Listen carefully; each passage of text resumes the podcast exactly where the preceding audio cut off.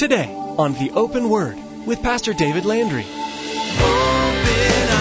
Hearts, change us from within by the open word. Give us ears to hear your truth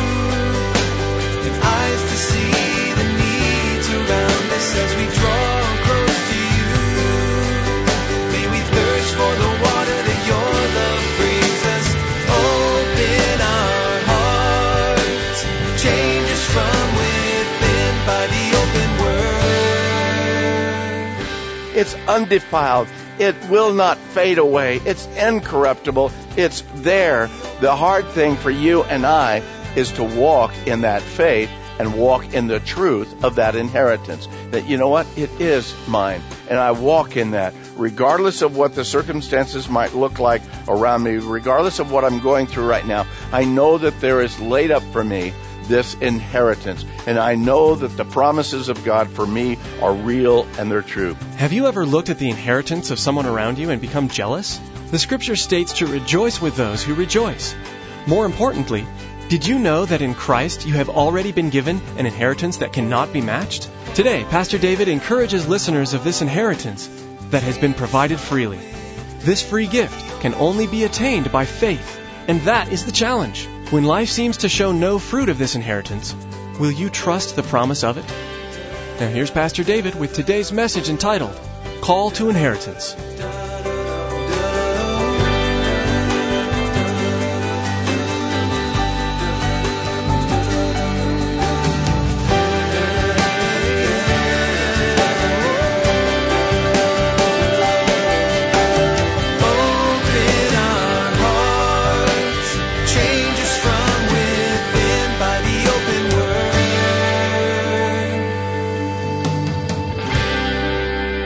You ever think about the word inheritance?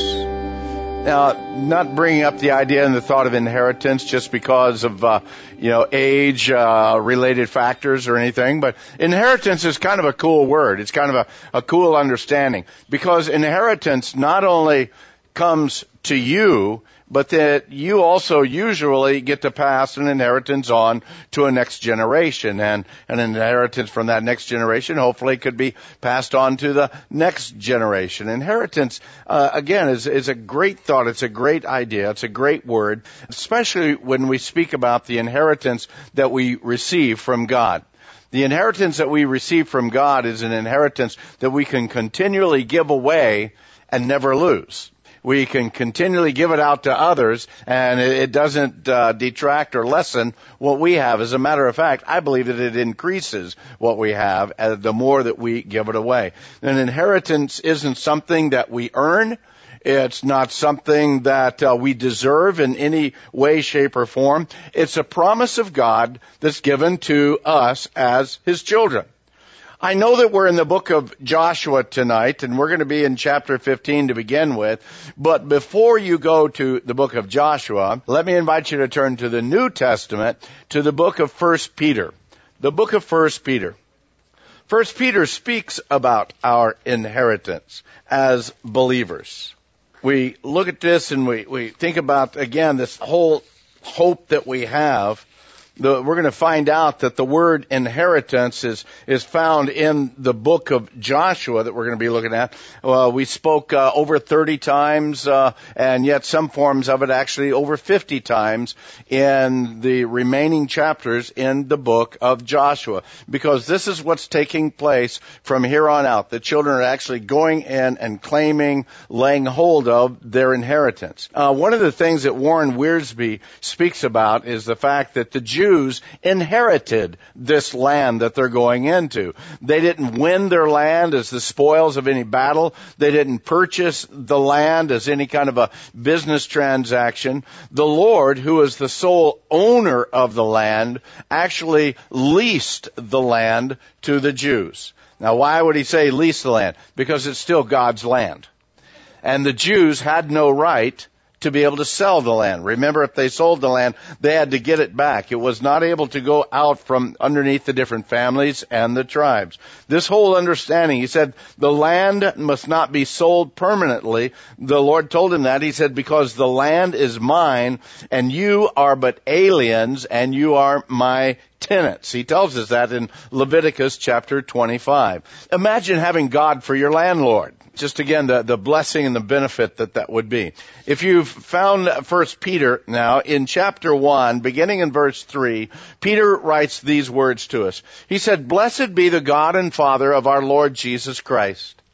Who, according to his abundant mercy, has begotten us again to a living hope through the resurrection of Jesus Christ from the dead to an inheritance incorruptible and undefiled that does not fade away, reserved in heaven for you, who are kept by the power of God through faith for salvation, ready to be revealed in the last day. I want you to take special note of the wording that Peter uses here. Peter is being led by the Holy Spirit to write these words. He's writing these things, yes, to the church of the first century, but it is just as appropriate to us in the 21st century also. The same words apply. Pay attention mention that phrase where he says that it's according to his abundant mercy. That's the reasoning behind the inheritance. It's because of his mercy. It's not because you and I deserve it. It's not because of anything that we've done. It's all according to his mercy. The phrase that says he has begotten us again to a living hope. Well, that speaks about the results of that inheritance. We have a living hope because we have that inheritance. That inheritance is ours. And in that we have that living hope. Peter then declares that this was done through the resurrection of Jesus Christ from the dead. And again, this is the channel, this is the process that that whole inheritance becomes available to us. So, what is the status uh, of our inheritance? It says that it's incorruptible. He says that it's undefiled. He says it doesn't fade away. He says that it's reserved in heaven for us. It's there. It's not going to change. It's the hope that we can have and we stand for in all of our life, no matter what the situation in our life. And sometimes during our life, things happen in our life and we wonder, wow, are we ever going to be able to really see the fulfillment of what God wants in our life? Am I ever really going to be able to enter into the fullness of the promise that He has for me? It's not just the idea of, of eternity, but it's the reality that even right now we can walk in the truth of that inheritance. Peter gives us that assurance that, that this inheritance will be ours. Again, as we continue to walk in the Lord, as we continue to trust Him. And again, it's not up to us to hold on to it. It's given to us, he says, who, to those who are kept by the power of God through faith for salvation, ready to be revealed in the last time. Kept by the power of God. I don't know about you, but I'm really glad that it's kept by His power, not my power. You know, because my power, I'm going to slip. It's going to go right through my hands, uh, time after time after time. It is the power of God that holds this for us. And our faith and our trust in God, we begin seeing that. We begin walking in the reality and the truth of it. And again, you might be living your life right now. You're wondering, hey, where is this inheritance I'm supposed to have as a believer? Well, I've got some good news for you and I've got some bad news for you. Okay. The, the good news is, it's not all over yet. Okay? So we may be walking in things right now and we're wondering, wow, when's this going to, Hey, it's not over. It's not over. This isn't the last chapter. There's more that he's going to be doing in your life. That's the good news. Now, here's the bad news. It's not all over yet, okay? There's things that are going to be going on in your life and my life too that, again, we need to hold on to that hope. We need to hold on to that faith in order that we might walk in what is ours. The inheritance is ours. It's kept by the power of God. It's given to us through the assurance of the resurrection of Christ. It's undefiled. It will not fade away. It's incorruptible. It's there. The hard thing for you and I is to walk in that faith and walk in the truth of that inheritance. That, you know what? It is mine. And I walk in that, regardless of what the circumstances might look like around me, regardless of what I'm going through right now. I know that there is laid up for me this inheritance. And I know that the promises of God for me are real and they're true. In other words, none of us have arrived yet. None of us have there's still going to be battles uh, and, and as we press in to that fullness of the promises of God in our lives. If you look at that passage there in First Peter, if we look at the balance of that, you'll see what Peter says about it. In verse six, he says, in this you greatly rejoice. What are we greatly rejoicing in? Well, that we have this inheritance that's held by God, that, that is ours, okay? He says, in this you greatly rejoice, though now maybe for a little while, if need be, you, you've been grieved by various trials. I think every one of us, and maybe some of you, even right now tonight, you're going through some various, maybe even some grievous trials. He says we go through these various trials that the genuineness of our faith, being much more precious than gold that perishes, though it's tested by fire, may be found to praise, honor, and glory at the revelation of Jesus Christ, whom having not seen, you love. Let me put it to you this way. Every one of us, it's only by faith that we live. It's only by faith that we really have our being. It's only by faith that we believe that Christ died for our sin, that eternity waits for us. It is only by faith. None of you have a gold placard, uh, uh, you know, signed by God, uh, by the hand of God on your wall or any place that says, hey, here it is. No, it's by faith. I mean, yes, we have the Word of God and we can stand on the Word of God and the Word of God has been tested and tried. It's been found true. But beloved, it is by faith. It is by faith. We live every day by faith and sometimes, sometimes it's easier to live by faith than others. Okay? Sometimes our faith is stretched to the max, sometimes through various trials. But he says we go through those trials as a testing of our faith to, to find that genuineness of our faith let's face it, if, if my bank accounts are all balanced, if my, my health is great and my kids are fine and my wife loves me and dinner's on the table at five o'clock and my car is working and the sun is shining or uh, it's a cloudy day, depends upon what you like. You know, if everything is wo- working wonderful for you, it's kind of easy to have faith. Yes, there's a God. Thank you, God, for the just the beauty of everything. But what happens if everything is like, take the phrase, is going down the toilet? Okay. What happens if everything in your life is just spinning out of control? That's when it becomes hard to have faith. But beloved, that's where our faith is really tested. That's where, that's where it's made real. That's real deal faith. That when things are going bad, yes, I still believe that God is in control. I still believe that God loves me. I still believe that His promises are true and that they are mine. I still believe that outside of all of this that I'm walking in, that God is working and moving in my life for the greater glory. I still believe that all things do work together for good to those that love him, to those that are called according to his purpose.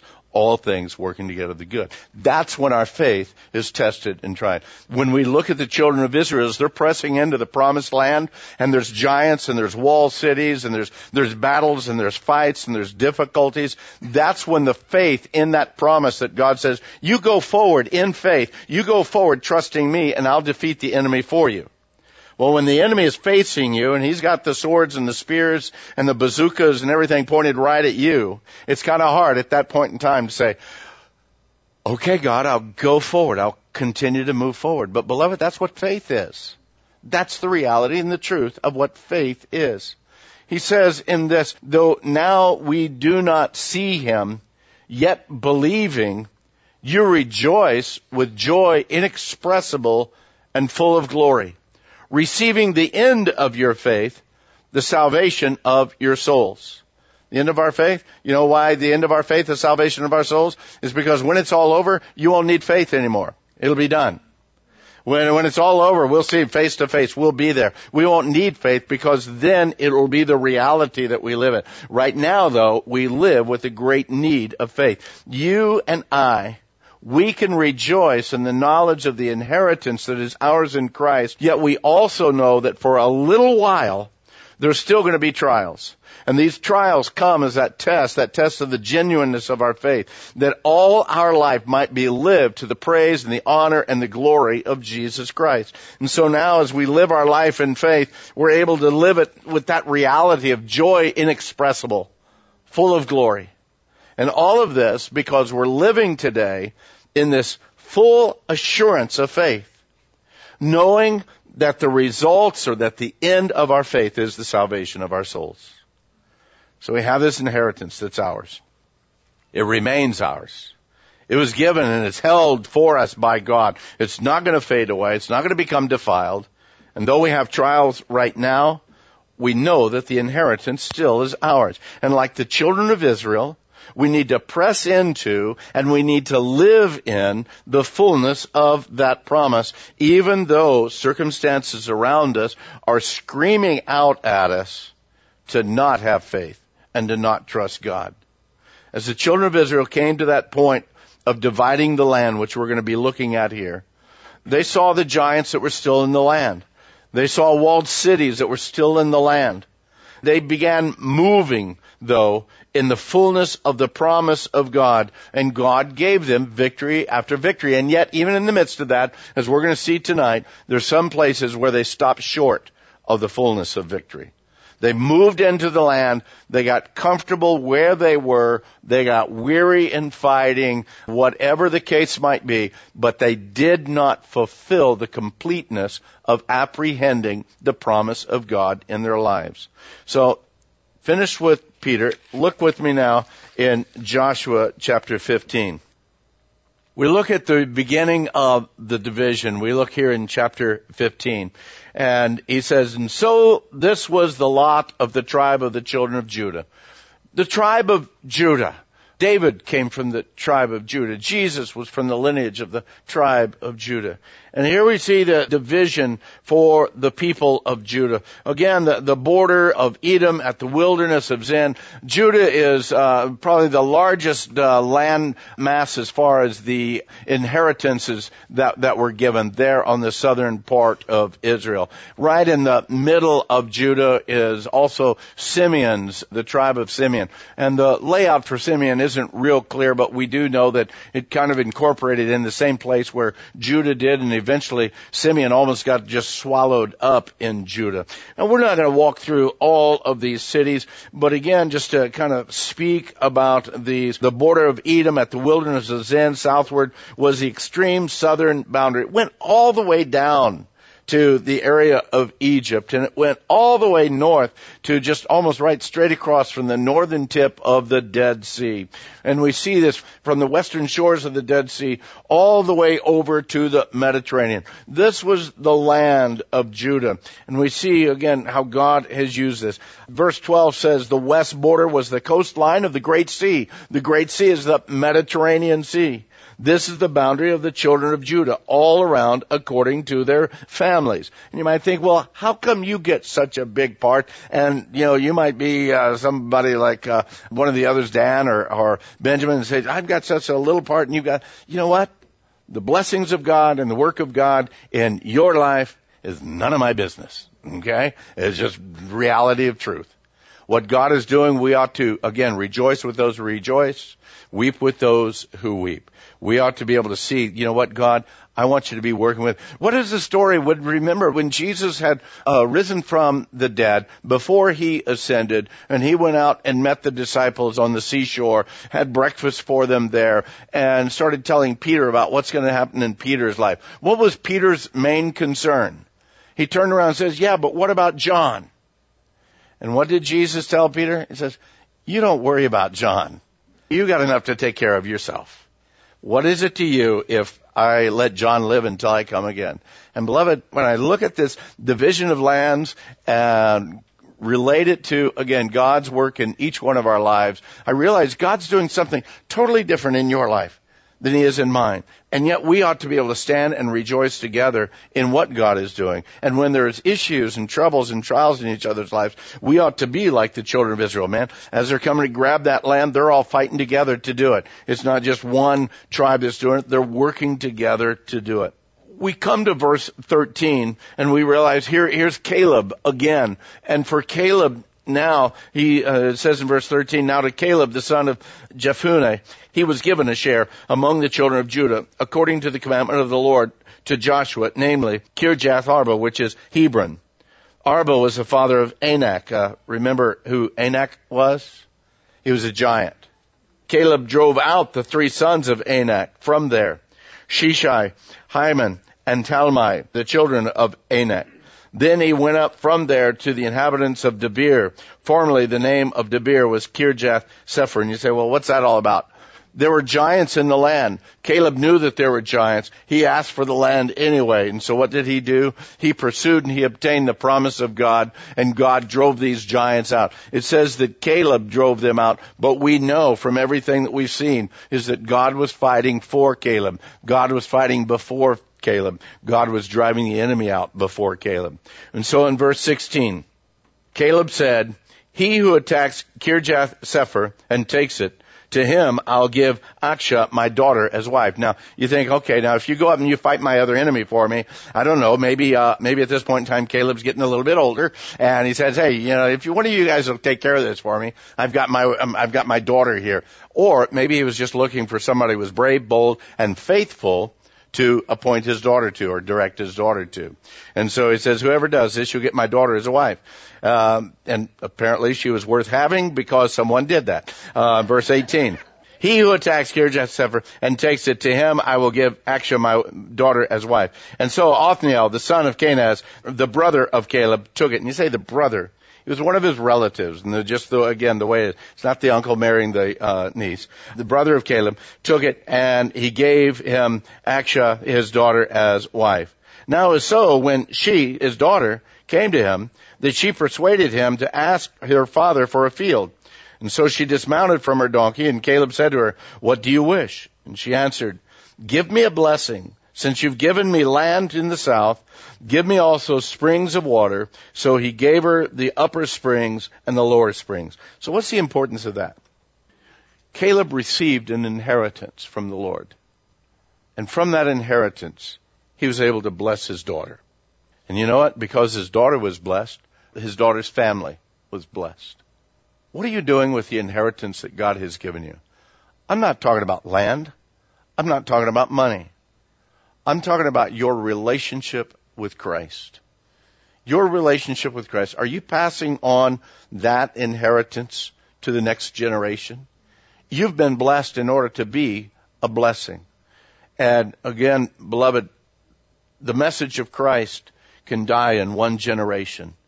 And if we fail to impact the next generation, that following generation is nearly without hope. We are called, man, in the blessings that are ours. And even as Caleb, you want that, honey? Absolutely. Let me give this to you. I'm passing on my blessing to you. And I look at this and I understand, you know, for the blessings that we have, the promises that we have in the Lord, we ought to be sharing these. We ought to be demonstrating these and living these before our children, before our grandchildren, and passing on this inheritance, just as Caleb did. We look down and in the following verses, verses uh, 20 on through uh, 61, we're going to see that uh, again these are just a bunch of the cities that are there in the land of Judah. From verses 20 to, to 61, I want you to jump down with me to verse 63. Though it says, "As for the Jebusites, the inhabitants of Jerusalem, the children of Judah could not drive them out." But the Jebusites dwell with the children of Judah at Jerusalem to this day. Open our hearts, change us from within by the open word. Most of us have heard the story of the walls of Jericho falling down.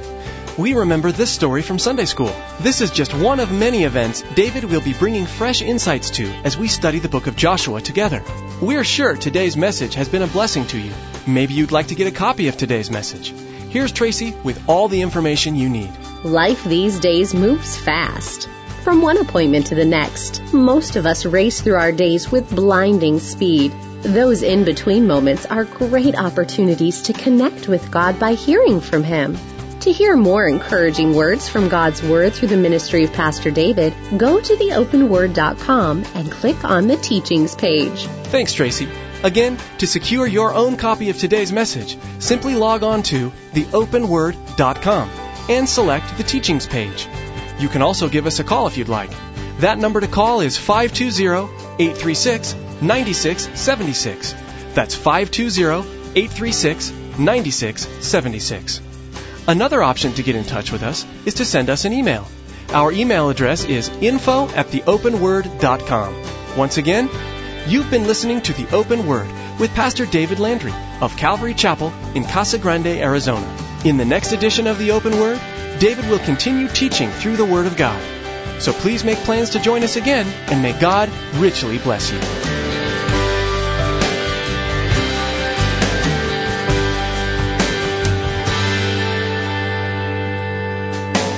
us more and more like you as we die to you.